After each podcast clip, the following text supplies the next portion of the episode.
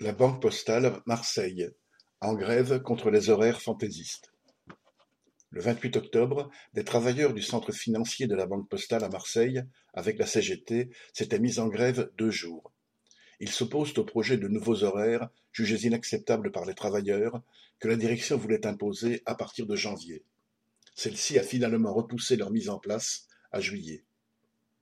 D'une première mobilisation, les employés décidaient de taper un cran au-dessus en contactant l'ensemble des centres financiers au niveau national et décidaient d'une date de grève commune le 24 novembre.